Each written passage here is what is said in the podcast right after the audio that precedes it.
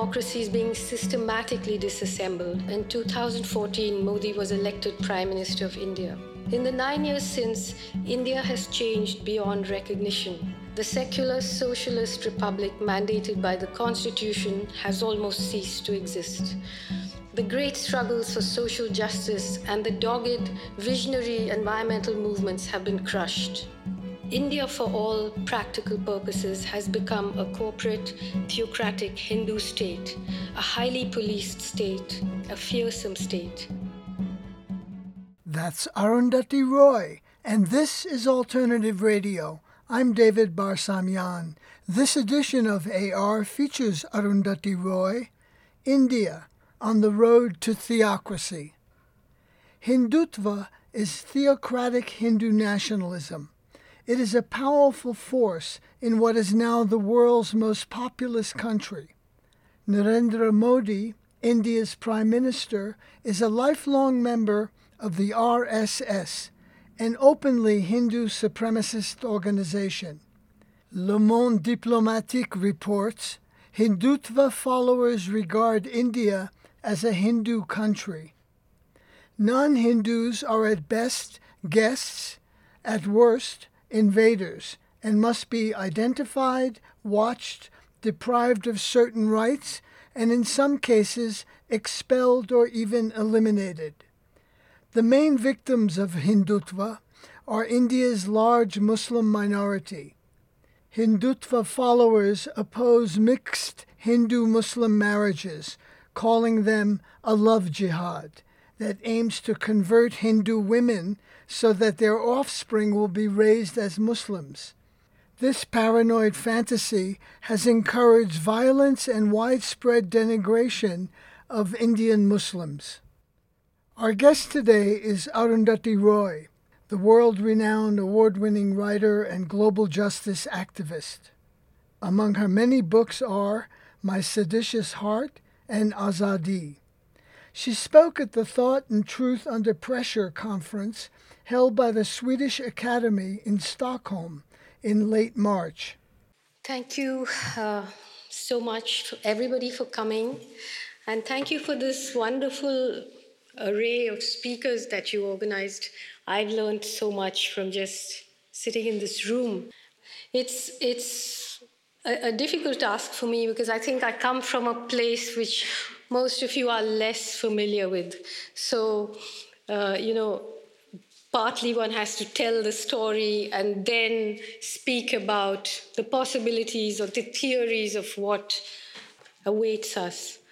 So I have written this down because, you know, these days one is in India, but also in the world, every word, every comma, every pause is interrogated. And if you follow the news from India now in the last week, it has been said that whoever speaks against the regime on foreign soil is a traitor. So I don't know how long, how much longer my treason is going to be tolerated, so I might as well make the most of it. so I thank the Swedish Academy for inviting me to speak at this conference. It was planned more than two years ago before the coronavirus pandemic revealed the full scale of its horror and before Russia's invasion of Ukraine. But those two cataclysmic events have only intensified the predicament that we have gathered here to think about the phenomenon of democracies transmuting into something unrecognizable, but with unnervingly recognizable resonances and the escalating of policing of speech in ways that are very old as well as very new to the point where the air itself has turned into a sort of punitive heresy hunting machine. We seem to be fast approaching what feels like intellectual gridlock. I will reverse the sequence suggested by the title of this talk and begin with the phenomenon of failing democracies.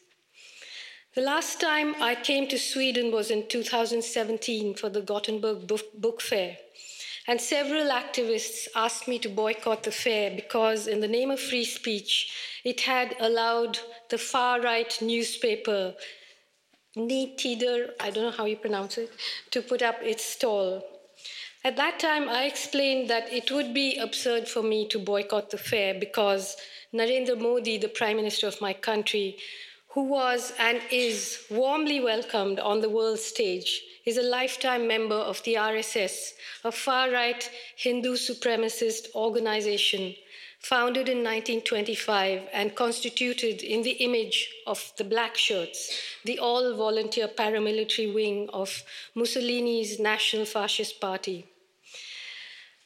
Uh, the RSS today is the most powerful organization in India. It has hundreds of thousands of members, it has militias. Its ideologues have referred to Muslims as the Jews of Germany. In Gothenburg, I watched what I think was Europe's first uh, Nazi march after the Second World War. And I also watched uh, young anti fascists counter that march. But today, a far right party, even, even if not openly Nazi, is part of the ruling coalition in the Swedish government. And Modi is serving his ninth year as India's prime minister. When I speak of failing democracy, I'll speak mainly about India because it's the place I love, the place I know and live in, the place that breaks my heart every day and mends it too. But not because it's known as the world's largest democracy. Remember, what I say today is not a call for help because we in India know very well that no help will come.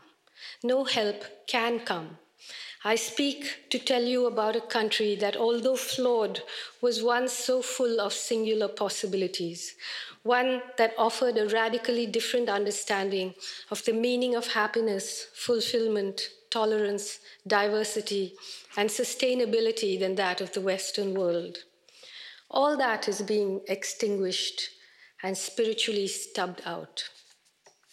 India's democracy is being systematically disassembled, and only the rituals remain. Next year, you'll surely hear a lot about our noisy, colorful elections.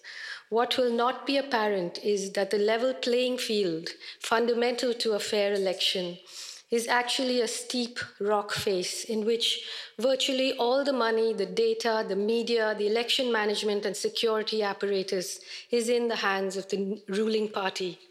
Sweden's V-Dem Institute, with its detailed, comprehensive data set that measures the health of democracies, has categorized India as an electoral autocracy, along with El Salvador, Turkey, and Hungary, and predicts that things are likely to get worse.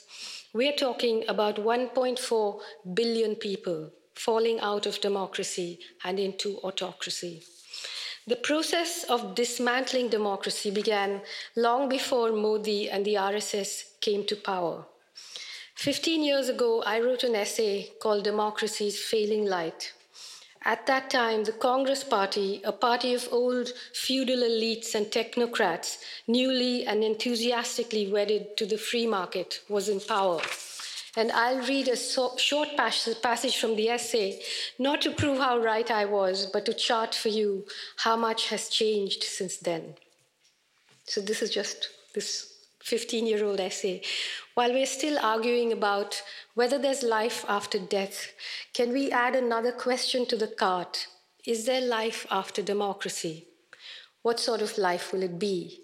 So the question here really is what have we done to democracy? What have we turned it into? What happens once democracy has been used up, when it has been hollowed out and emptied of meaning? What happens when each of its institutions has metastasized into something dangerous? What happens now that democracy and the free market have fused into a single predatory organism with a thin, constricted imagination that revolves almost entirely around the idea of maximizing profit. Is it possible to reverse this process? Can something that has mutated go back to being what it used to be? That was in 2009. Five years later, in 2014, Modi was elected Prime Minister of India. In the nine years since, India has changed beyond recognition. The secular socialist republic mandated by the Constitution has almost ceased to exist. The great struggles for social justice and the dogged, visionary environmental movements have been crushed. Now we rarely speak about dying rivers, falling water tables, disappearing forests, or melting glaciers, because those worries have been replaced by a more immediate dread or euphoria, depending on which side of the ideological line you're on. India, for all practical purposes, has become a corporate, theocratic Hindu state, a highly policed state, a fearsome state. The institutions that were hollowed out by the previous regime, particularly the mainstream media, now seethe with Hindu supremacist fervor. So here I just wanted to say that, you know, the media in India is all corporate owned. Most of the corporates have other business interests like mining and infrastructure. And so, so there is no question, there's a huge conflict of interest in those platforms themselves, which happened before Hindu nationalism, but now it combines with Hindu nationalism in a way. So, uh, you know, the, the the whole structure is corrupted and there's a co- conflict of interest. Simultaneously, the free market has done what the free market does. Briefly, according to the Oxfam 2023 report, the top 1% of India's population owns more than 40% of the total wealth, while the bottom 50% of the population, which is 700 million people, has around 3% of the total wealth. So we are the fifth largest economy in the, in the world, a very rich country full of very poor people. But instead of being directed at those who might, the anger, instead of being directed at those who might be responsible for some of these things, the anger and resentment that this inequality generates has been harvested and directed against India's minorities, the 170 million Muslims who make up 14% of the population are on the front line. And this is not to suggest that the violence directed against Muslims comes only from poor people, because the diaspora, the very educated Indians, those who live in America and the, uh, in the UK, are all part of this project. Not all, but many of them are part of this project. In January this year, the BBC broadcast a two part documentary film called India, the Modi Question. It traced Modi's political journey from his debut in 2001 as Chief Minister of the state of Gujarat to his years as Prime Minister. The film made public for the first time an internal report commissioned by the British Foreign Office in April 2002 about the anti Muslim pogrom that took place in Gujarat under Modi's watch in February and March 2002, just before the elections to the state assembly.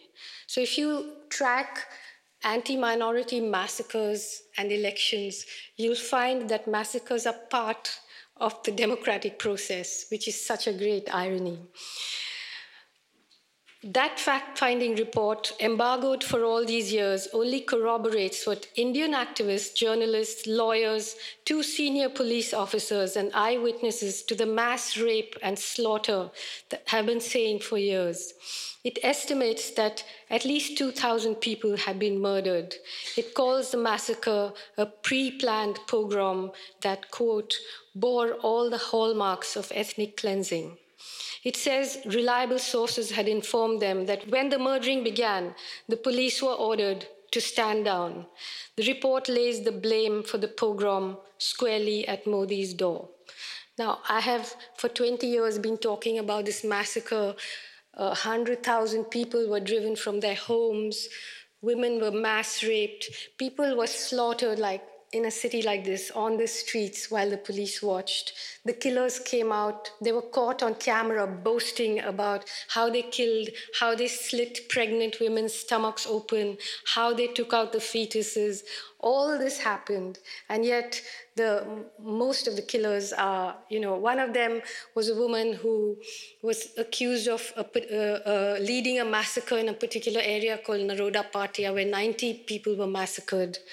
And while she was accused of being the killer, later she was convicted, she was made minister for uh, women and children. The film has been, the BBC film has been banned in India. This film was just shown now in January. Twitter and YouTube were ordered to take down links and they obeyed immediately.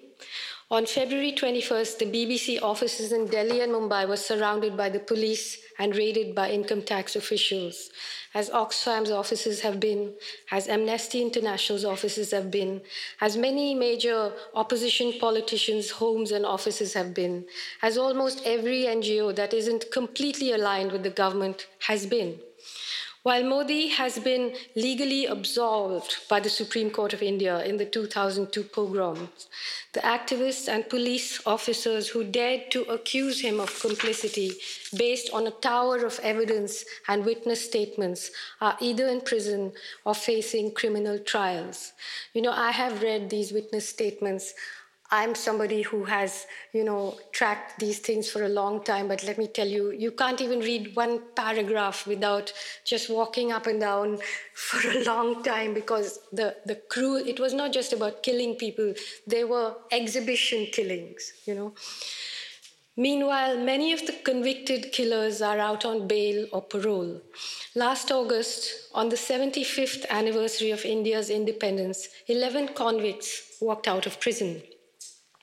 They had been serving life sentences, most of which were spent out on parole, not in jail. They had been serving life sentences for gang raping a 19 year old Muslim woman, Bilkis Bano, during the 2002 pogrom and murdering 14 members of her family, including her one day old niece and her three, year old daughter Saleha by smashing her head on a rock. They were given special amnesty. Outside prison, those rapist murderers were greeted as heroes, garlanded with flowers. Once again, there was a state election around the corner. The special amnesty was part of our democratic process. So after 2002, uh, Modi was denied a visa by the United States. But as soon as he became prime minister, he was given a visa and now holds rallies there, as you know. Earlier today, Professor Timothy Snyder asked, What is free speech? Let none of what I have just said make you conclude that there isn't free speech in India. There is freedom in speech and deed, plenty of it. Mainstream anchors can freely lie about, demonize, and dehumanize minorities in ways that lead to actual physical harm or incarceration. Hindu godmen and sword wielding mobs can call for the genocide and mass rape of Muslims. Dalits and Muslims can be publicly flogged and lynched in broad daylight, and the videos can be uploaded on YouTube.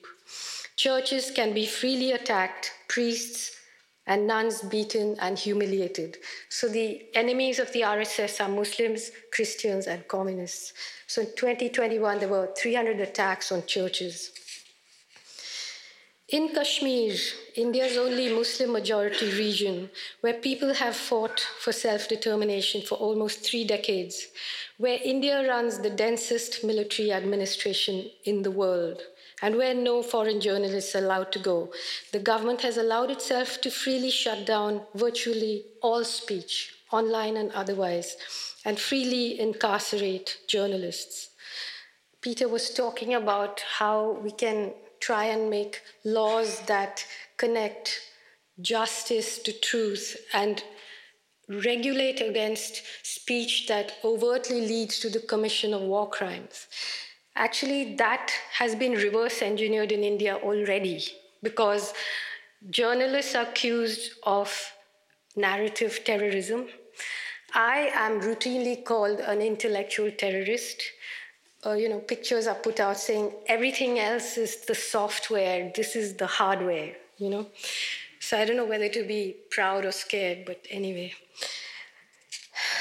In that beautiful valley covered with graveyards, well, the according to the Associated Press and you know whatever estimates, there's something like 78,000 people have been killed in Kashmir in the conflict, and thousands have just disappeared.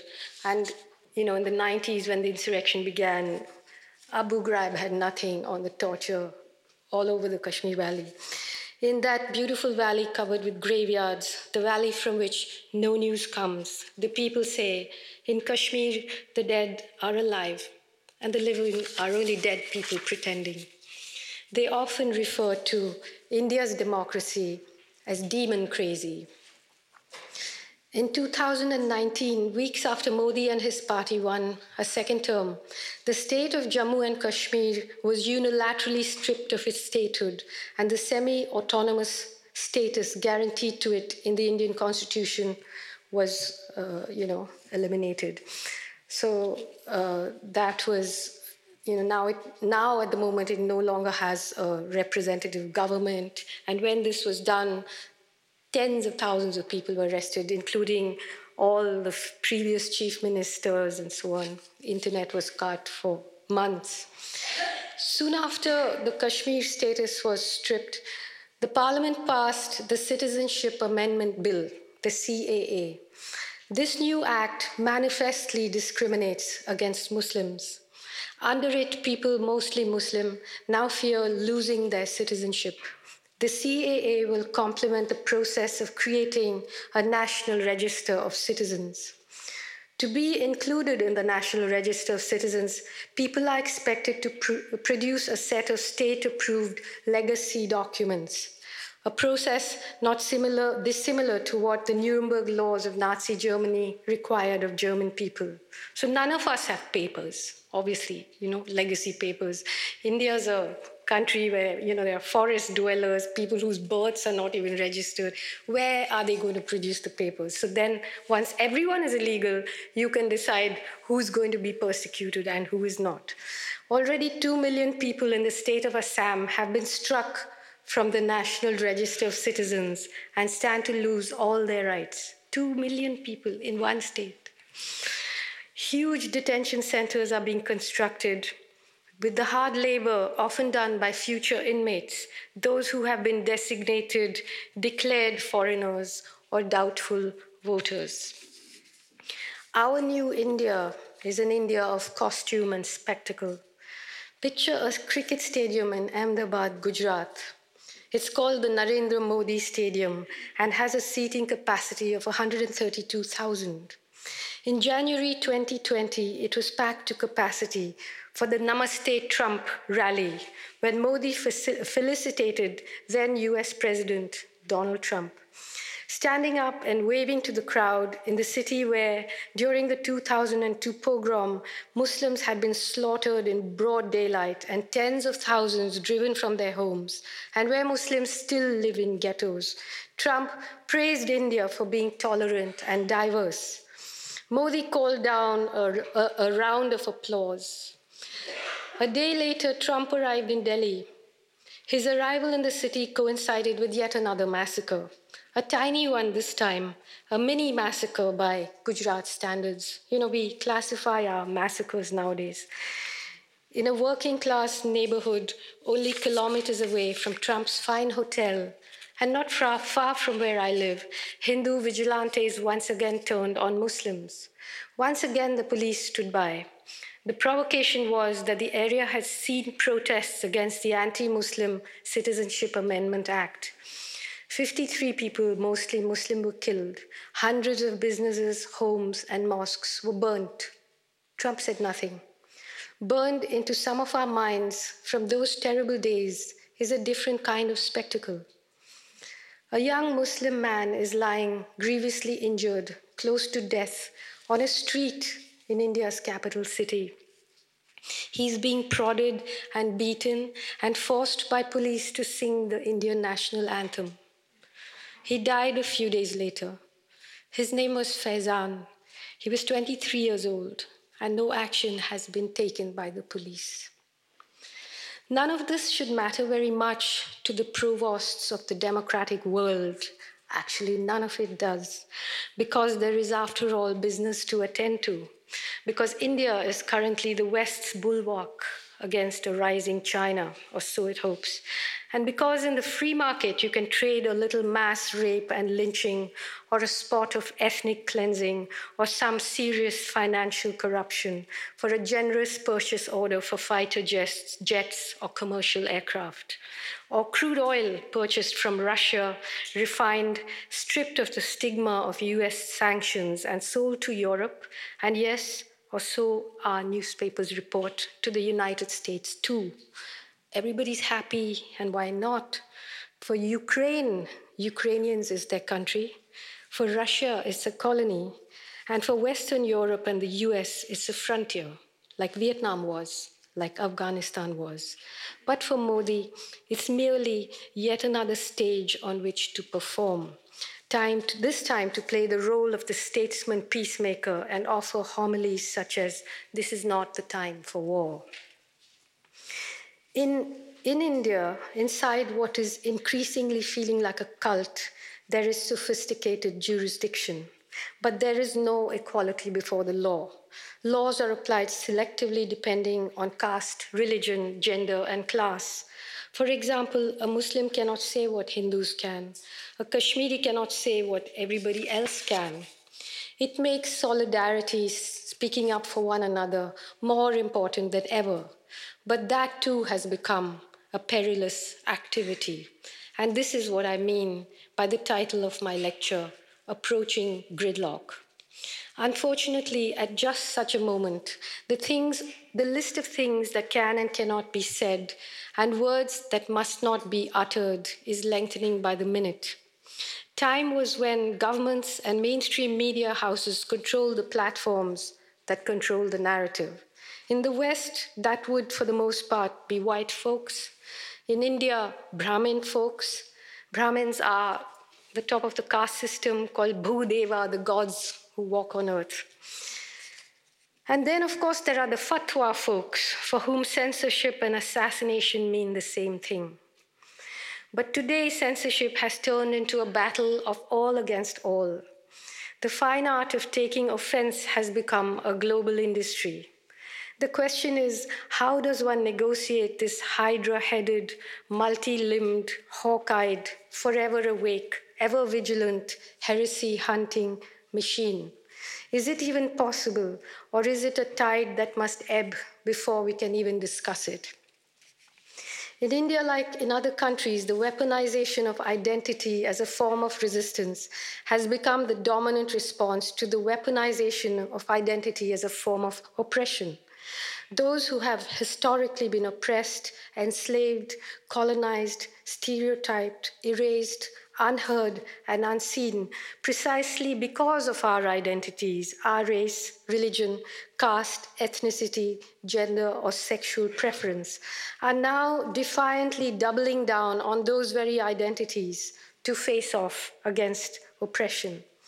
It's a powerless, powerful, explosive moment in history in which, enabled by the social media, wild, incandescent anger is battering down old ideas, old patterns of behavior, entitled assumptions that have never been questioned, loaded words, and language that is coded with prejudice and bigotry. The intensity and suddenness of it has shocked a complacent world into rethinking, reimagining, and trying to find a better way of doing and saying things. Ironically, almost uncannily, this phenomenon, this fine tuning, seems to be moving in step with our lurch into fascism.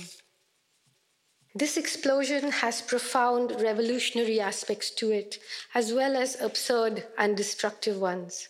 It's easy to swoop down on its more extreme aspects and use these to tar and dismiss the whole debate. For example, should women now be called people who menstruate? Should an art professor in the US teaching the rich diversity of Islam be summarily sacked for showing her students a 14th century painting of Prophet Muhammad after announcing that she was going to do so and excusing from her class all students who might be offended or upset by it? Should there be an established, immutable hierarchy of historical suffering that everybody must accept? That is the fuel which the far right uses to consolidate itself. But to buckle under it fearfully and unquestioningly, as many who think of themselves as liberal and left wing do, is to disrespect this transformation too. Because in the politics of identity, there is all too often an important pivot, a hinge, which, when it turns upon itself, begins to reinforce as well as replicate the very thing it wishes to resist. That happens when identity is disaggregated and atomized into micro categories.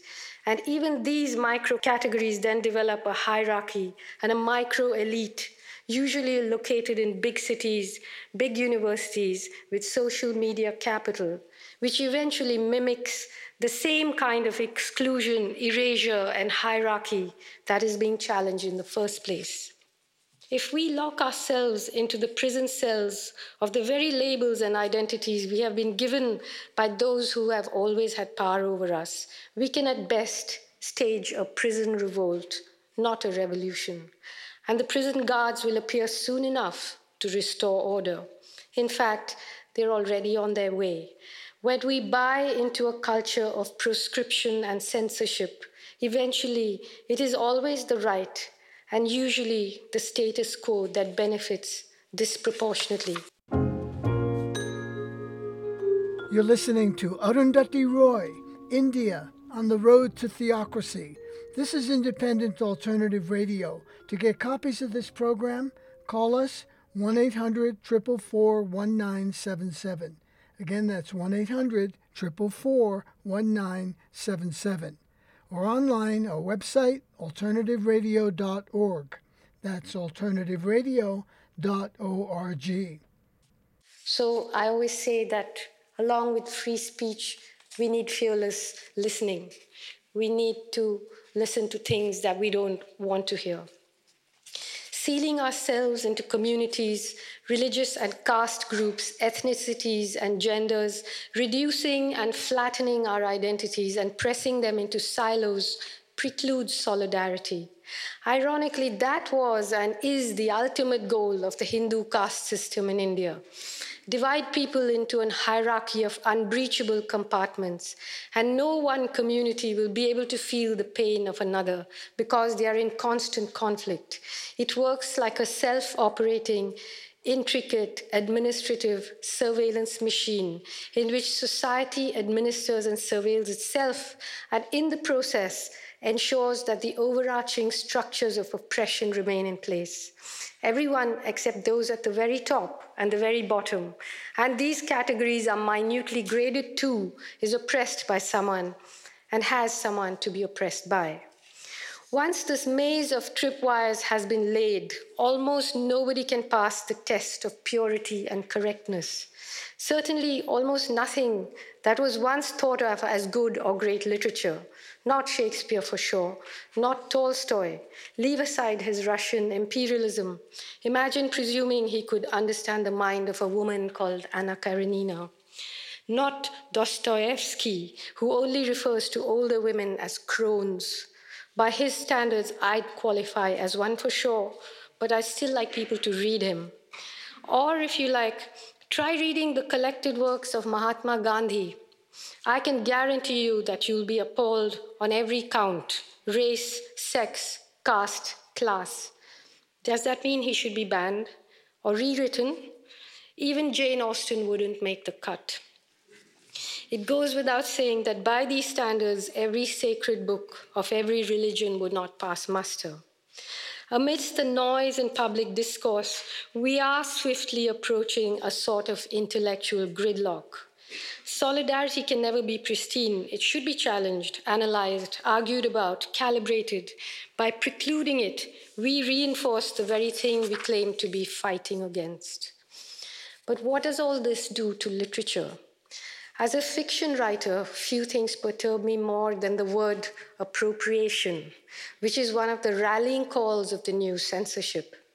In this context, appropriation, crudely put, is about predators even contrite predators attempting to write or represent or speak over or actually tell the stories of their prey on their behalf. It's pretty skanky and a useful principle to keep in mind while critiquing something, but it's not a good reason to ban or censor things. Yes, the mic has been hogged. Yes, we've heard too much from one kind of people and too little from others. But the web of life is dense and intricate. Its creatures and their deeds cannot be essentialized and so easily and unintelligently catalogued. Coming specifically to fiction, there can be no fiction without appropriation because we fiction writers are predators too. If serial killers are merciless sociopaths, novelists are merciless appropriators. To construct our fictional worlds, we appropriate everything that crosses our path and we put it all in play. That is what makes great novels dangerous and revelatory things. Speaking for myself, I have tried to learn my craft not only from politically irreproachable writers like Toni Morrison and James Baldwin, but also from imperialists like Kipling and from bigots, racists, troublemakers, and rascals who write beautifully. Should they now be rewritten to march to the beat of some narrow manifesto?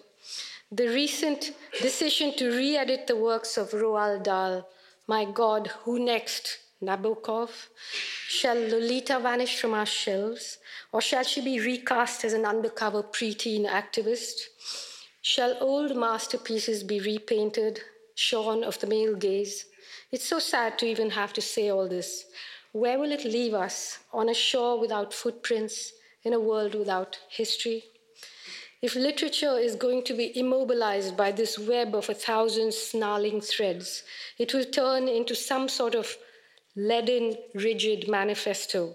And sadly, those who are so enthusiastically involved in the policing aren't just petrifying others, they're petrifying themselves as well. They are laying landmines that they know they themselves will inevitably step on. In cagey, wary minds, there can be no dancing, only the heavy, cautious tread of this new language, new speak, in anything, in any case, driving things underground won't make them go away. If these debates could take place without the bullying and vindictiveness that accompany them, then most definitely, along with the usual mess of bigotry, racism, and sexism, there will be glorious new voices telling stories that have never been told before, putting much of the past to shame. But having said this, it's never a bad idea to play, pay close attention to words, because sometimes a word can signify a universe. For example, when I became a published novelist, on the occasions when I would speak outside India, I would more often than not be introduced on the stage as an Indian woman writer. In India, it would be the first Indian woman to win the Booker Prize. Each time it happened, I would wince inwardly and wonder at this way of labeling somebody. Was it necessary, or was it a way of limiting and circumscribing them? After all, it was literature we were talking about, not a visa application. I winced because I was constantly being lectured by privileged and entitled men, not just privately, but on the front pages of newspapers about how to write, what to write, what tone to take, what topics would be suitable for a unspoken woman writer like me. Children's stories was a suggestion that came up frequently. The fiction didn't seem to bother them as much as the nonfiction, even if they agreed in principle with what I was saying. On one occasion, I was hauled up at the Supreme Court of India for contempt of court for my writing on big dams. During the trial, their lordships, the brother judges on the bench, would refer to me as that woman as they threw my essay around in exasperation, as if I wasn't standing there right in front of them. I'd refer to myself privately as the hooker that won the Booker. When I refused to apologize to the court, I was told that I wasn't behaving like a reasonable man and sent to prison for a day. Things have changed since then. Each of those words in that card index introduction of me, Indian, woman, writer, is these days the subject heading of some anxious and difficult interrogation and almost irreconcilable conflict. Who is a woman? Or indeed, who is a human? What is a country, who is a citizen, and in the era of OpenAI and ChatGPT, who or what is a writer. We now know, even if many won't accept it, that the border between male and female is a fluid one and not what convention has assumed it to be. But what about the border between human being and machine, between art and coding, between artificial intelligence and human consciousness? Are those as hardwired as we thought they were. I mean, artificial intelligence, our natural intelligence has outstripped our instinct for survival. Now we want to outstrip our intelligence. The era of chatbots is here, and some are calling artificial intelligence the fourth industrial revolution. Will writers, journalists, artists, and composers now be phased out in the same way that weavers, craftsmen, factory workers, and old world farmers have been? Maybe like handcrafted and handwoven garments and artifacts, novels will return to be handwritten and sold as limited editions as works of art and not literature. Will literature be better produced by ChatGPT or Sydney or Bing? The great linguist Noam Chomsky thinks not. If I understand him correctly, he holds that a machine learning program can produce faux science or faux art by processing an almost infinite volume of data at high speed, but it can never replace the complex abilities of human instinct. There's a great deal of anxiety around what might happen if OpenAI finds its way into the world without regulations and guardrails, as there should be. When it comes to literature, my worry is less about whether chatbots will replace writers. Perhaps I'm a little too old and a little too vain for that. Or maybe it's just that I don't view literature as a product the pain and the pleasure and the sheer insanity of the process is the only reason that I write. But my worry is that given the amount of data and information that human writers, see, I said it, human writers, have to process these days, and given the maze of tripwires we have to negotiate to be error free and politically perfect, the danger is that writers may lose their instincts and ch- turn into chatbots. Maybe then there'll be a transfer of souls. Then chatbots will, will appear to be real souls, and real souls will be chatbots pretending. In the midst of all this fluidity and porousness, the only borders that seem to be hardening are the borders between nation states. Those continue to be hardwired, patrolled. When they are breached by armies, we call it war. When they are breached by people, we call it a refugee crisis. When they are breached by unregulated movement of capital, we call it the free market. The modern nation state is right up there with God as an idea worth killing or dying for. But now, in the digital era, are we heading for a new kind of state, the electronic state, or what is being called a state in a smartphone, an avatar state, if you like? Funded by USAID and backed by big tech, Amazon, Apple, Google, Oracle, the avatar state is almost upon us. In 2019, the government of Ukraine launched Diia, a digital identification app for smartphones. In addition to providing more than 100 government services, Diia can house passports, vaccine certificates, and other ID. Diia City is its extraterritorial financial capital, a sort of venture capital hub where citizens can register and conduct businesses. After the Russian invasion began, Diia, initially conceived of as a bureaucratic tool to ensure transparency and efficiency, was, in the words of Samantha Power, administrator USAID, repurposed for war. From all accounts, Diia has done a tremendous service to the brave people of Ukraine. It now has a 24 7 government news channel for citizens to update themselves on the war. Refugees can use it to register themselves and file compensation claims. Citizens can reportedly use it to upload information on collaborators and photographs of Russian troop movement a sort of real time public intelligence and surveillance network operated by ordinary citizens. When the war began, Ukrainian citizens' private data on Diia was transferred for safekeeping onto Amazon's military grade hard drives called AWS Snowballs, the terrestrial equivalent of the cloud, and transported out of the Ukraine and uploaded to cloud. In a war as devastating as the one, the one that Ukrainians are fighting and enduring, if a people are completely aligned behind their government, then having your state in a smartphone surely has incredible advantages. But do those advantages accrue in peacetime too? Because, as we know from Edward Snowden, surveillance is a two way street. Our phones are our intimate enemies, they spy on us. In order to protect the democratic world, USAID plans to take Diia or its equivalent to other states. Countries like Ecuador, Zambia, the Dominican Republic are ahead of the queue. The worry is that once an app like Diia has been repurposed for war, can it be unpurposed or depurposed for peace? Can a weaponized citizenry be unweaponized? Can privatized data be unprivatized? India is quite far down this path too. During Modi's first term as Prime Minister, Reliance Industries, then India's largest corporation, launched Jio, a free wireless data network that came bundled together with a dirt cheap smartphone.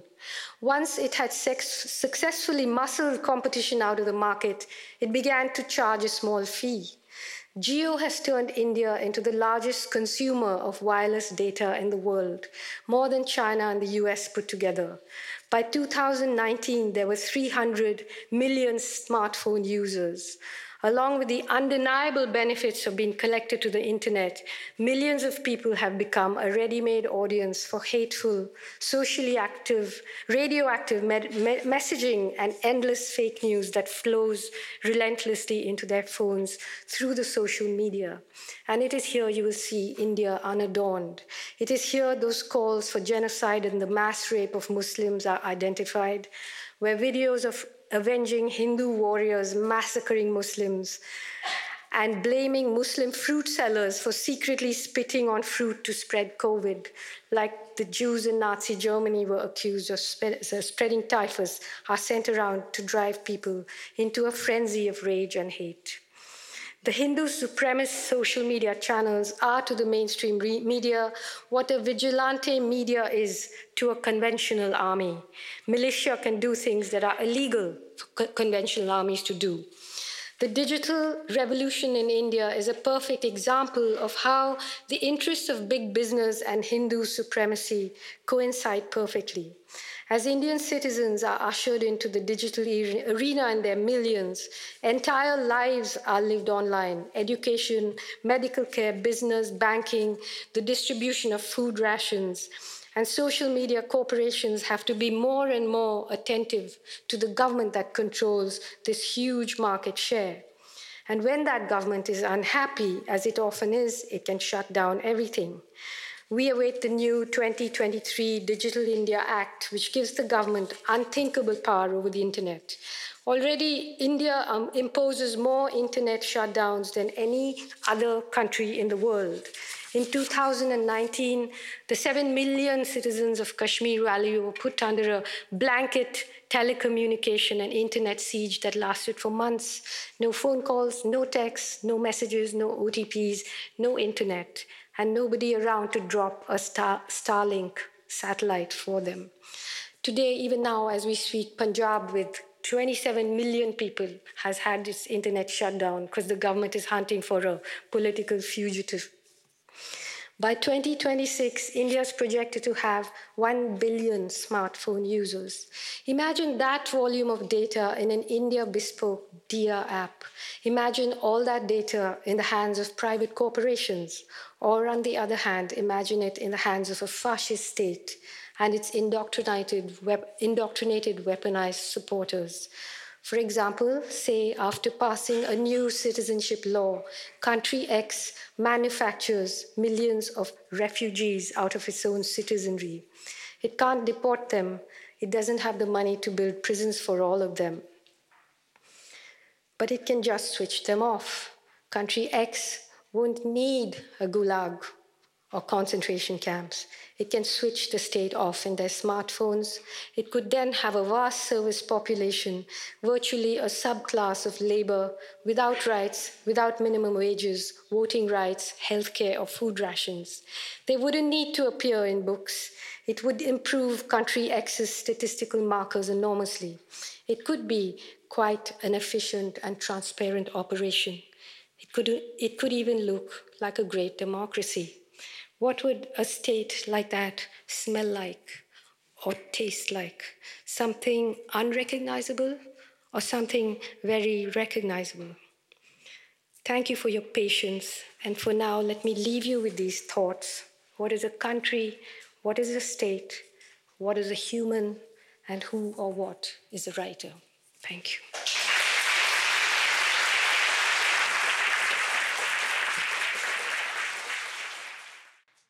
Thank you so much. It's hard to add much to this. Let me just ask one question. You're standing here very bravely talking about the state of your country. And at the same time, we hear people in the West speaking of India as a democracy. I mean, we've had this discussion in Sweden, we speak of Turkey as a democracy for political convenience. And I imagine something similar is going on now. There's a shift towards stopping China and so on. Is, is this very much part of what's going on, that the rest of the world just turns a blind eye to what's happening to Indian democracy because, for political convenience? So I am, in, in some ways, as a writer and as a person who believes that there are many of us who say that we may go down, but we'll never be on your side. And, you know, in those ways, I'm an idealist. But when it comes to understanding how the world works, I'm a complete cynic. Because I know that at all these summits and meetings, what I was saying here, you know, what is on sale in the free market? It's all these are things. Uh, just to give you an example, last um, week, China brokered a deal, I mean, uh, resolved the conflict, let's say, between Saudi Arabia and Iran. So now that's a huge shift in how power is going to work. You know, Iran, Saudi Arabia, China, Russia. So where does India come into play? India, you know, China's on India's border, inside India's border, but there's the Quad, you know, which is trying to use India to push back on China. But India can't say anything about Russia. There's nothing to do with morality. 90% of the weapons are from there. 90% of the servicing takes place there. Mm. All the oil is coming from there. There's huge, it's impossible. A, a nation of 1.4 billion people with intricate economic ties, you know. So now how are these things going to be engineered? If India shifts a little more than comfortably towards Russia, now it's playing both ways, then suddenly America will start talking about Kashmir. You know, this is how it is. It's not like everyone, anyone is genuinely concerned about human rights violations or, you know, I mean, if in any other country which wasn't a big market, if someone sat and watched the daylight slaughter of 2,000 people wouldn't someone do something or say something? But no, because it's a huge market. Mm. You know? Mm. mm. So um, that's how it is. I mean, that's how interna- international relations are. So we can't break our hearts over it, but we've got to understand it and not expect anything else. I don't. You know? Thank you so much.